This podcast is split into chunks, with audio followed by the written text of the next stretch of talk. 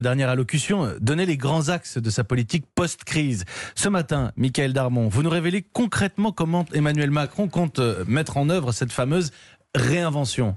Eh bien, tout d'abord, en étant affranchi des contraintes budgétaires, hein, c'est-à-dire que l'État euh, dispose de capacités financières presque illimitées. Donc, la question de l'argent ne se pose pas. C'est pour cela que le président veut se concentrer sur le Ségur de la santé, cette fameuse réforme de l'hôpital qu'il ne veut rater à aucun prix. Et comme on dit dans les couloirs de l'Élysée, avant, on réformait le pays sans payer. Maintenant, on va pouvoir donc réformer en payant. Et pour cela, donc Emmanuel Macron, ça va être le changement, autre champ de réinvention. Le dossier des retraites, il n'est pas passé à la trappe et il sera rouvert d'ailleurs avant la fin du quinquennat, mais sans l'âge pivot qui avait fait tant polémique. Le maître mot, les deux maîtres mots d'ailleurs seront justice sociale. Selon les informations, Emmanuel Macron s'exprimera avant le 14 juillet, peut-être sous la forme d'une interview.